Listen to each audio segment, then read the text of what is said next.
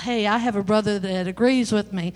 So I can't I can't be somebody I'm not and and we will not tell stories because they could tell stories on me. So we won't go there and we'll just behave on that part. We'll share later with them. They can we can reminisce amongst us later. Uh, but good years, and I'm thankful for good friends over the years and be able to stop by and see them and be with you all. And we're going to share our burden with you tonight.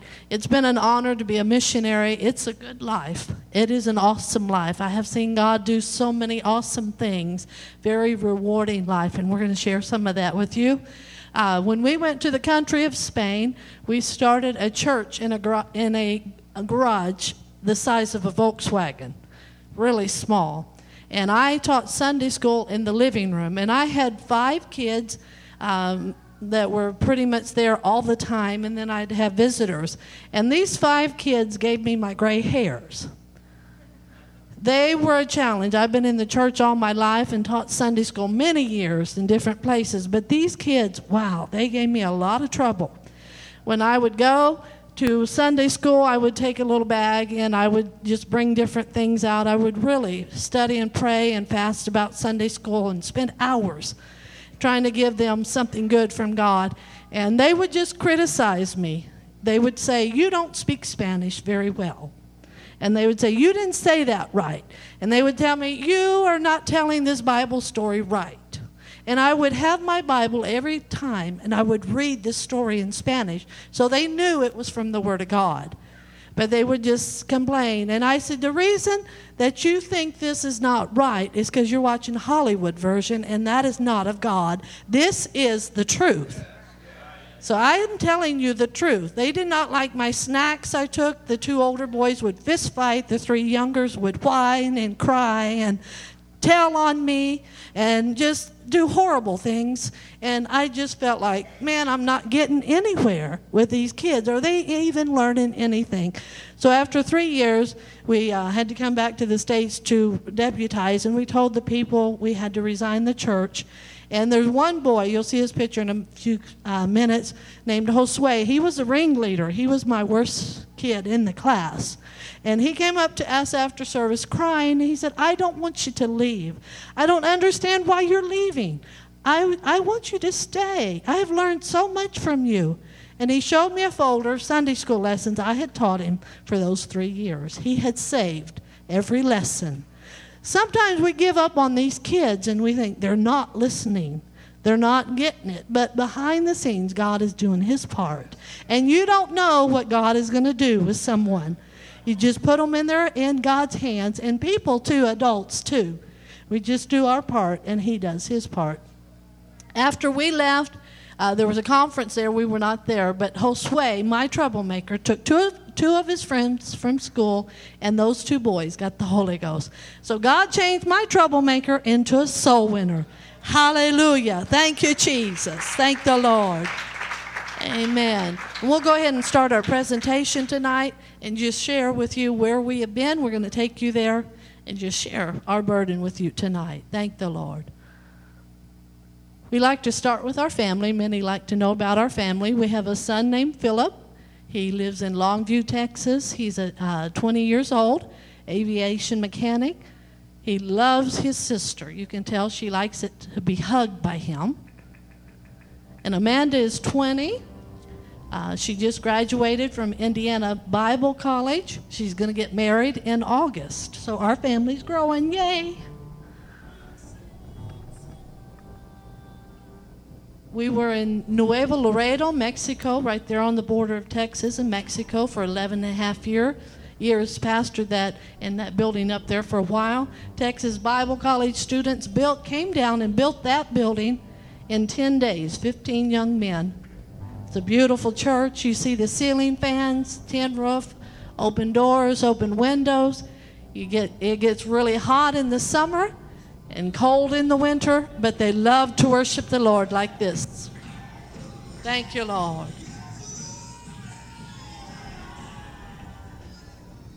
And from Mexico, we went to Spain. We went to the city uh, called Salamanca, two and a half hours west of Madrid. Beautiful city in Spain. Beautiful country. Europe is very pretty. Spain is very beautiful. Just a beautiful country. We from the garage we moved to that building. Those are some of the people that were in our church. They're still there. Uh, those people there. There's Josue, the troublemaker turned into a soul winner, and that's our little Bubba. That's El Cid. I've written a book about him. You can read about him later. We baptized people in Salamanca in a kiddie swimming pool when it was cold. Went to the river, baptized people there in the ocean, but always in the name of Jesus. No other name but the name of Jesus. Hallelujah. Thank you, Jesus. Not only did we pastor a church, but my husband was supervisor over 11 churches. So we would do traveling in our district. On one Sunday morning in Bilbao, we had a service in a, a bar. It was closed to the public, and we had an awesome service there. Wherever the Lord opened the doors, that's where we go. And the devil had it long enough, so it was our turn.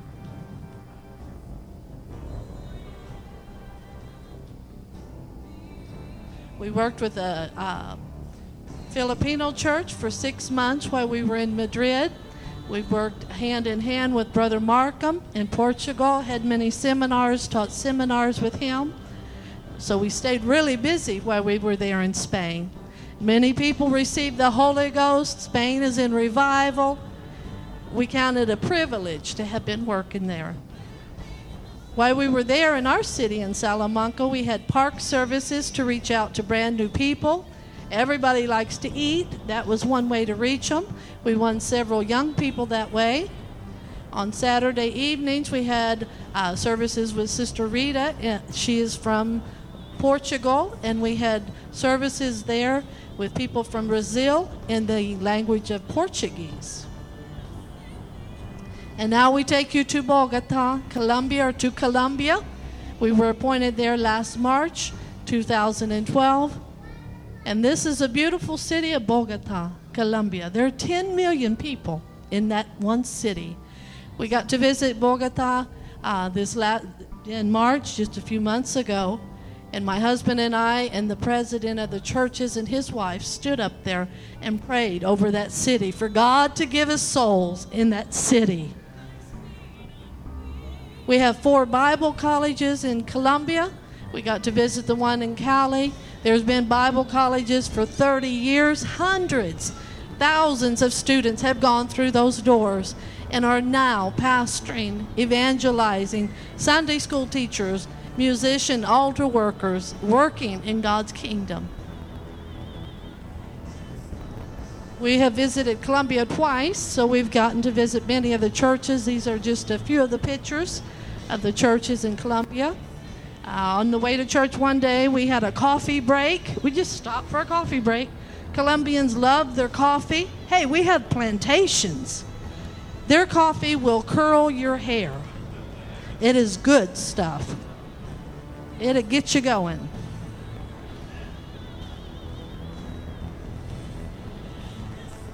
And now the good part, their food, they eat a lot of chicken. They'll put uh, gloves on their fingers to eat the chicken. They eat a lot of soup. If you're lucky, you'll get a chicken foot in your soup. I have not been lucky. My husband has. Thank you, Jesus. They eat a lot of rice, fried bananas, a lot of soup, a lot of fruit. They eat very healthy, very delicious food. Spain, they eat baby squid and octopus. That's really gross. But Spain, they had McDonald's, and we do too in Colombia. Hallelujah. Thank God for McDonald's. We eat a lot of fresh fruit, fruit, just very good fruit, food in Colombia. What we love most are the people. Made a lot of friends while we were there. They're our family. They consider us their their parents. They said missionaries have always been their parents. Uh, we have thousands of children. I just hope they don't ask for money at the same time. Amen. Beautiful, beautiful people. They're very sweet, very passionate. They love the Lord. They love the word of the Lord. Uh, they love to be in church all day long. Their children do too. They just are awesome people. They haven't had a missionary for 15 years. We're their first missionary for 15 years, and we are so excited and ready to get back and work with them.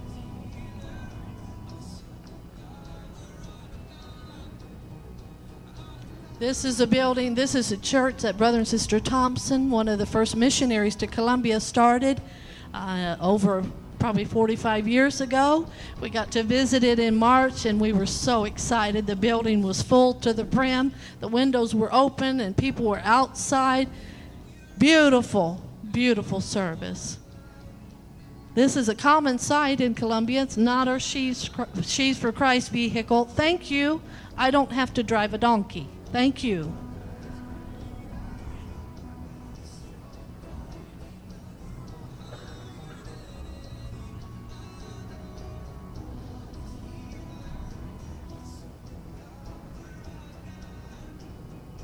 Thank you, Jesus. Thank you, Lord.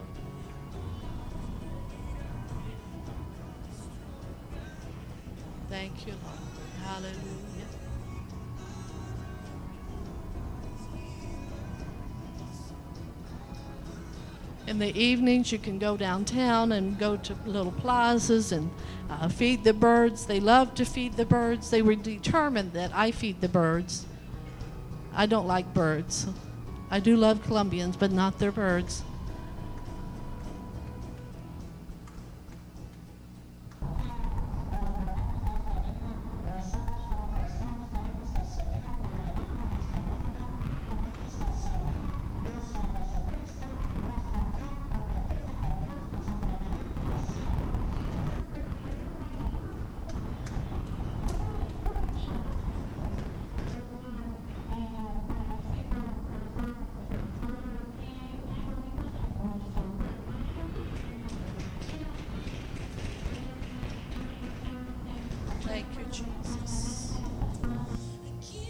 This next lady, Senora, is Senora Tripita Deliciosa. She does children's services. She almost burnt down the church in Barcelona, but nine children got the Holy Ghost. You see the beautiful smiles of the Colombians. They are so awesome and friendly. Even their animals are friendly. He's smiling at you. And that's a freebie. And Jesus loves the little children. They're so precious. In Colombia, we have thousands of children that live on the street. And if they're not one or somebody takes them in, they end up in gangs. I'm talking little kids. And we want to go and we want to have crusades and reach out to these little children while they're little. Thank you, Jesus. And this is one of our little choirs singing how big and marvelous God's love is.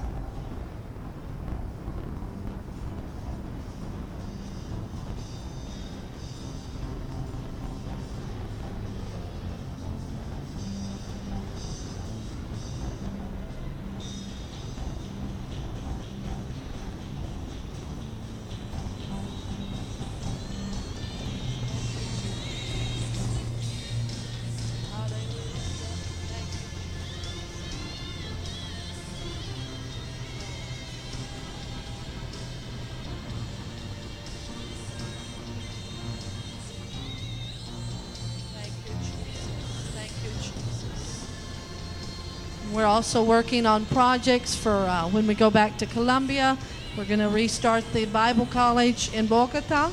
So we'll need equipment, computers, chairs, etc. So if you'd like to help, you can talk to your pastor about that.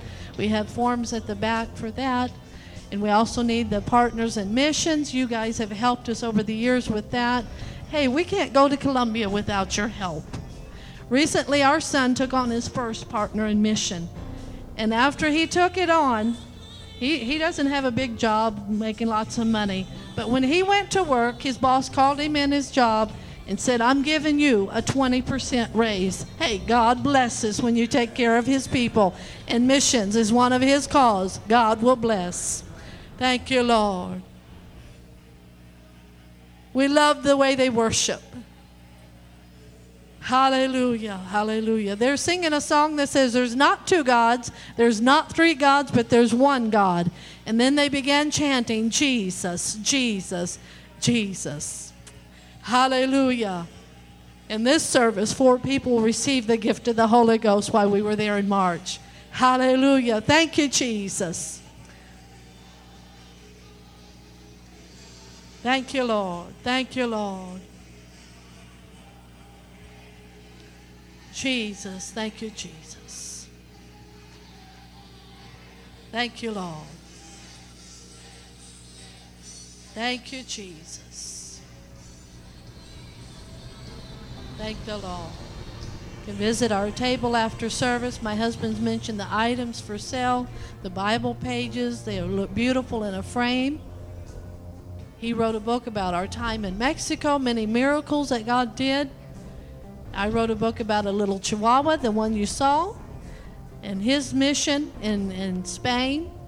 And we have our project jug for our uh, office equipment when we get to Bogota. And we have a saying that we, we love some give by going, others go by giving. And we say thank you so much for letting us share our burden with you tonight. God bless you. Can we just lift our hands and thank the Lord? For what He's doing. Amen. For just a few minutes tonight, I'd like to speak on the subject from death to life. We were all dead in sins and trespasses, but Jesus came and gave us life. Ephesians 2 and 1 says, And you hath he quickened who were dead in trespasses and sins. John 10 and 10 says, I am come that they might have life and that they might have it more abundantly. We were all dead in sins and trespasses. It doesn't matter how good some of us were, it doesn't matter how bad some of us were. We still needed a Savior. We still needed to be saved. We can think about the resurrections. We can think about the resurrections that Jesus did in the New Testament. We can think about Jairus' daughter. She's there upon her bed. She's only been dead a few moments' time. I would imagine that her mother is on the side of the bed holding her daughter's hand a few seconds longer, giving one last kiss, one last embrace, maybe running her fingers through her daughter's hair one last time. The warmth is still in her body, the color is still in her cheeks, but she's very beautiful. Even though she's dead, she's very beautiful. But it doesn't matter how beautiful she is, she's dead and she needs Jesus. We can think about Lazarus. He's been in the tomb for several days. Everyone who loves Lazarus in this world is gathered outside the tomb. Jesus comes along and says, Roll the stone away. And one of those who was there, who probably loved him more than anyone else, says, Now, wait a minute, Lord. He stinks. Nobody wants to go up to Lazarus and give one last kiss, one last embrace. But it doesn't matter how bad Lazarus is he needs Jesus. It doesn't matter how good people are, they still need a Savior. It does not matter how bad people are, they still need to be saved.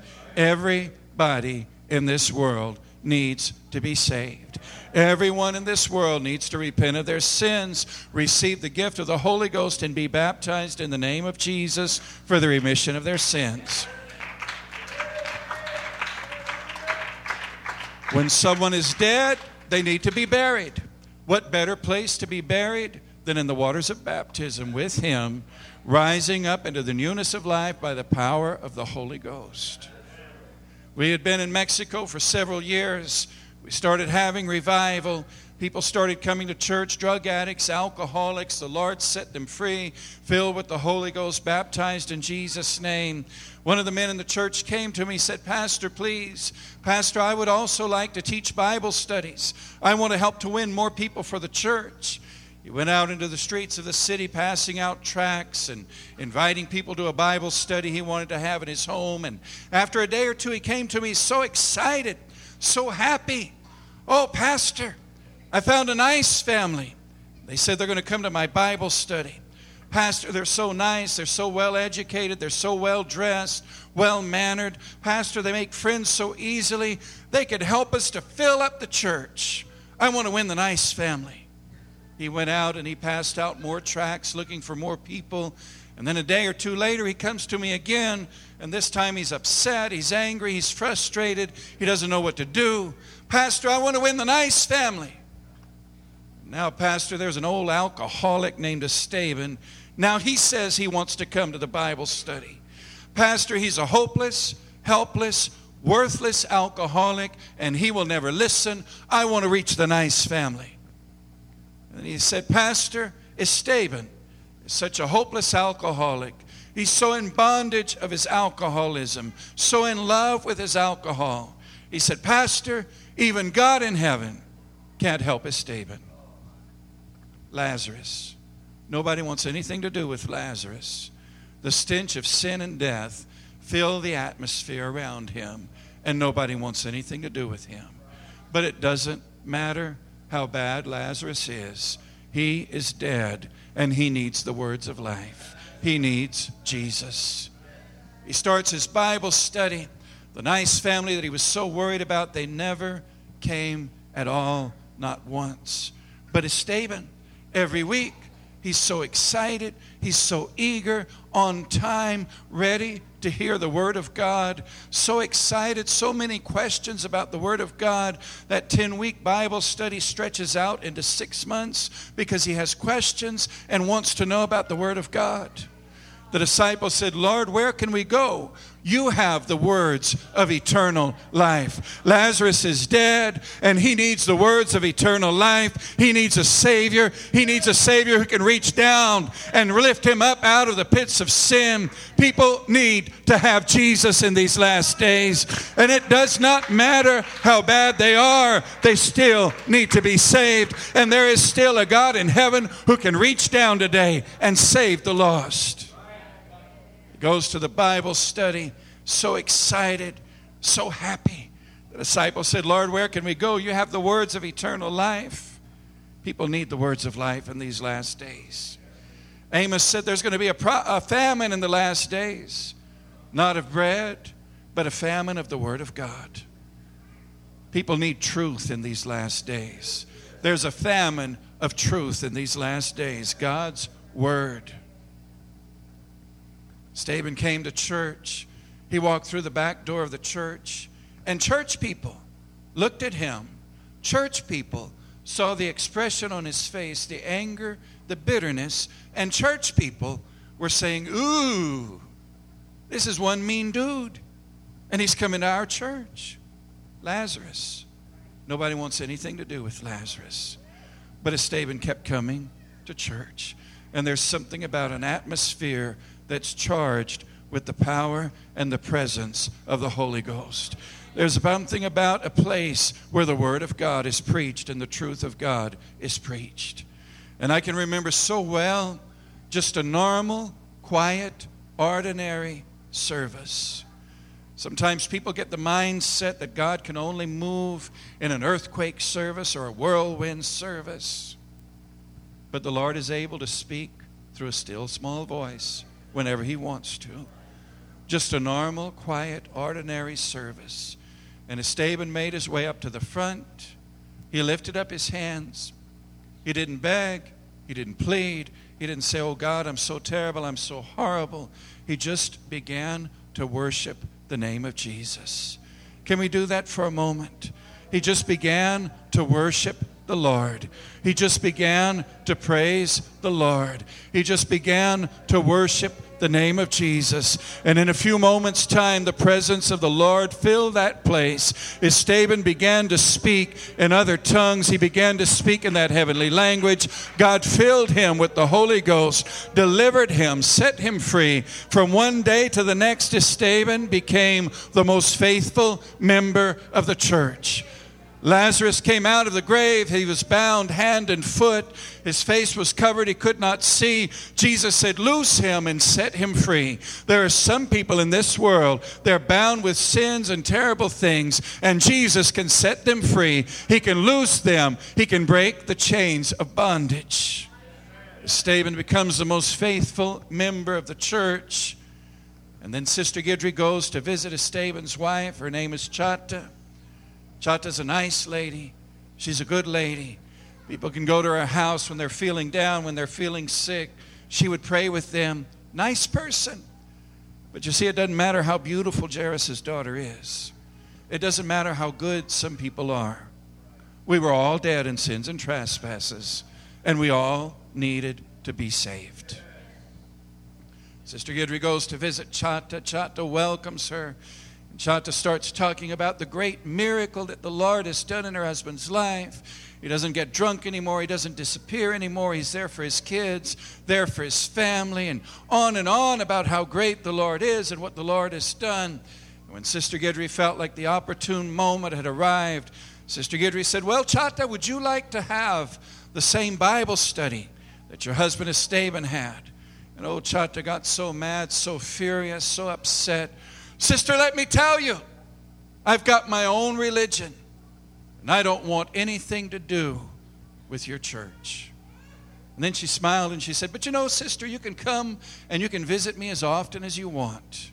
Just remember, I don't want anything to do with your church. And week after week, Sister Guidry would come.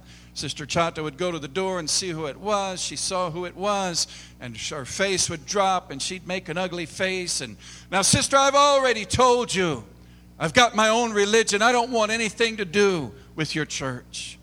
Then she'd smile and say, Come on in. And they could talk and they could laugh and have such a great time. But every week, it's always the same story. I don't want anything to do with your church. Week after week after week, I don't want anything to do with your church. And finally, one week, Sister uh, Chata says, Now, sister, I've already told you I don't want anything to do with your church. I've got my own religion. But, sister, let's go ahead and let's have that Bible study. Jairus' daughter, Jesus had one commandment for the parents give her something to eat. There are people in this world, they've got their act together, they've got their life together, they don't do bad things. They just need something to eat. A good dose of one God, Holy Ghost, Jesus' name, anointed Word of God. That's all they need. So now Chata starts having her Bible study. And all of these weeks and weeks, a Esteban changed, delivered, a good man, a godly man, every week. He goes to the church early on Sunday afternoon. He'll open up the doors, open the windows. He'll mop the floors. He'll clean the restrooms. And week after week, his wife is watching him. And finally, after several weeks, she goes up to him and says, Esteban, now you know I've got my own religion. And you know I don't want anything to do with your church. But Esteban, I don't mind going with you to your church and helping you to clean your church. Just promise me, promise me, promise me that you will get me back to the safety of my house before you people start all of your screaming and your hollering and your craziness. Get me home. So now every week she goes and she helps to clean a church that she doesn't want anything to do with. And after she's gone a few weeks, she calls me one day Pastor, now, Pastor, you know I've got my own religion. And you know I don't want anything to do with your church. But, Pastor, your church building is ugly. Your church building is ugly, Pastor. Now, Pastor, if you want, I can make curtains for the windows. I can make flower arrangements. We can paint it and make it look nice. But just remember, Pastor, I don't want anything to do with your church. And then she makes the church so nice, so beautiful. The district calls us up. We're going to have a district rally at your church. 10 churches are going to be there, maybe 200 people. And we're so excited thinking of the fantastic service that we're going to have with all of those people. And then the district calls back a day or two later oh, don't forget, You've got to cook lunch for 200 people. And for our, in our house, for a couple of days, insanity fills the air because we don't know what to do to cook for 200 people. A day or two later, the news gets to Chata. She calls me. Now, Pastor, you know I've got my own religion. And you know I don't want anything to do with your church. But, Pastor, in my church, sometimes I cook for 400 or 500 people. So, Pastor, I can cook for your 200 people. It's nothing. I can do it. I can help you. And, Pastor, even both of my daughters said they would be glad to come and help me cook for your church. But just remember, Pastor, my daughters and I, we don't want anything to do with you crazy people. We go to the park, we have a park service. We've got the piano there, we're singing, we're worshiping the Lord, we're having a great time. There are other groups that are out there and they're singing and they're having church, but everybody in the park passes them by and they come to the corner where we are because they feel something. The others, their people are dressed nicer, their people sing better. Our people are the poorest of the poor, but people come to our corner because there's just something about when people that are called by His name worship that name of Jesus. The presence of the Lord was there. They felt something. People were crying. They wanted prayer. I looked at all of the church people. I said, Did anybody bring tracts so that we can pass out to these people, give them the church address. And one by one, they all said, Oh, no, Pastor, we didn't bring tracts. Well, guess who's there that day? Chata. And Chata reaches into her purse and she pulls out a big stack of our tracts. And she makes sure that everybody in the church sees that she's got tracts.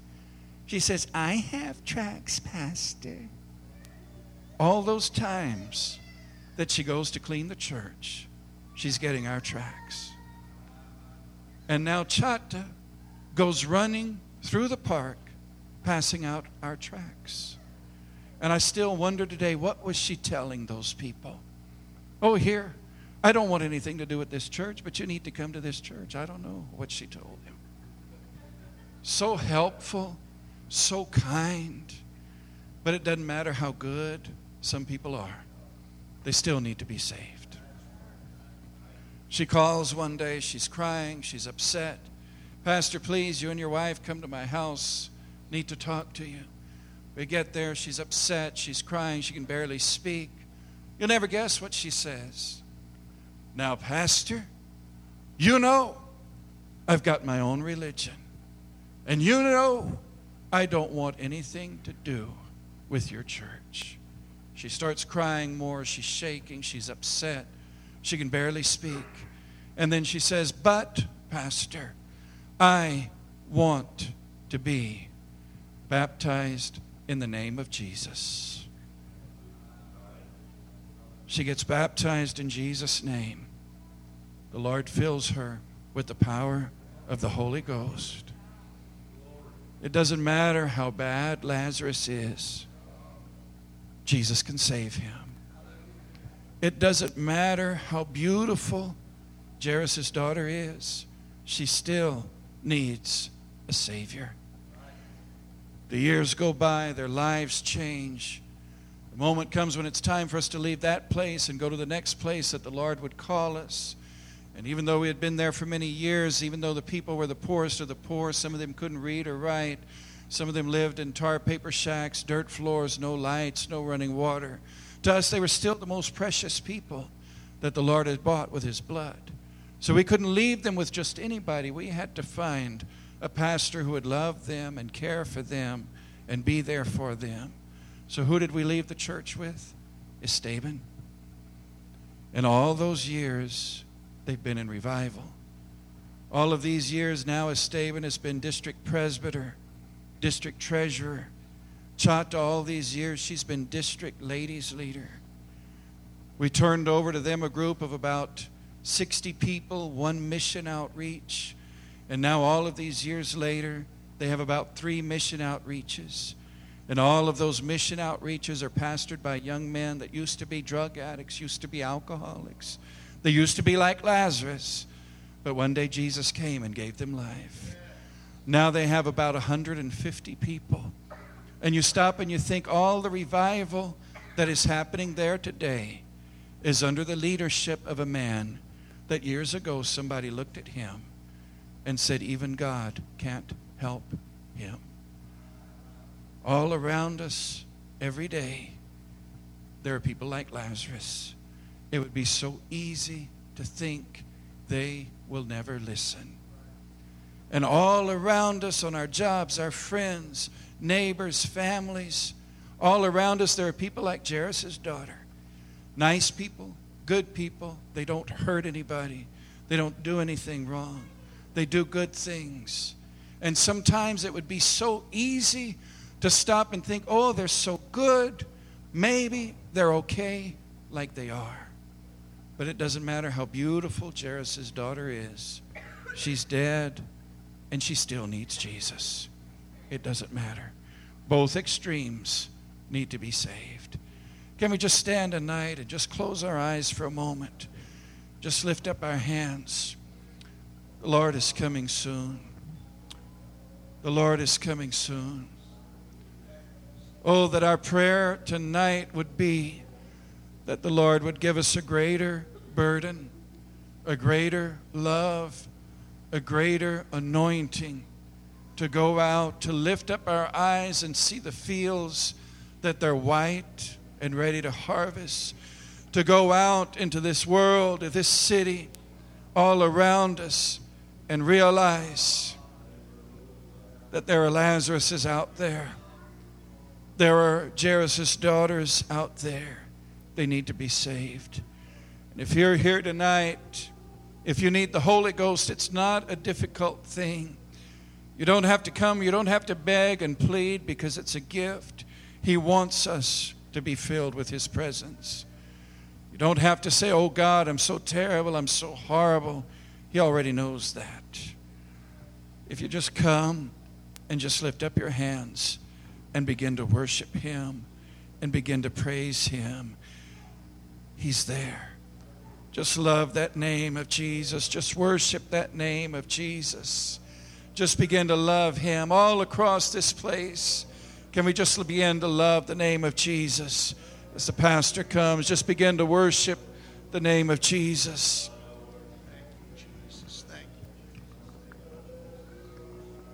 Hallelujah, hallelujah. That's it. Let's worship Him. We all need Him. We all need him.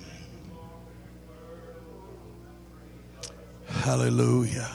Why don't we gather in tonight? Let's let's take a few moments and talk to the Lord. Can we do that? Everybody, everybody. We invite everyone to come. Let's let's find a place to pray. Let's talk to the Lord for a little while tonight. We need him. We need him. We need him to help us, to lead us find those who need the Lord.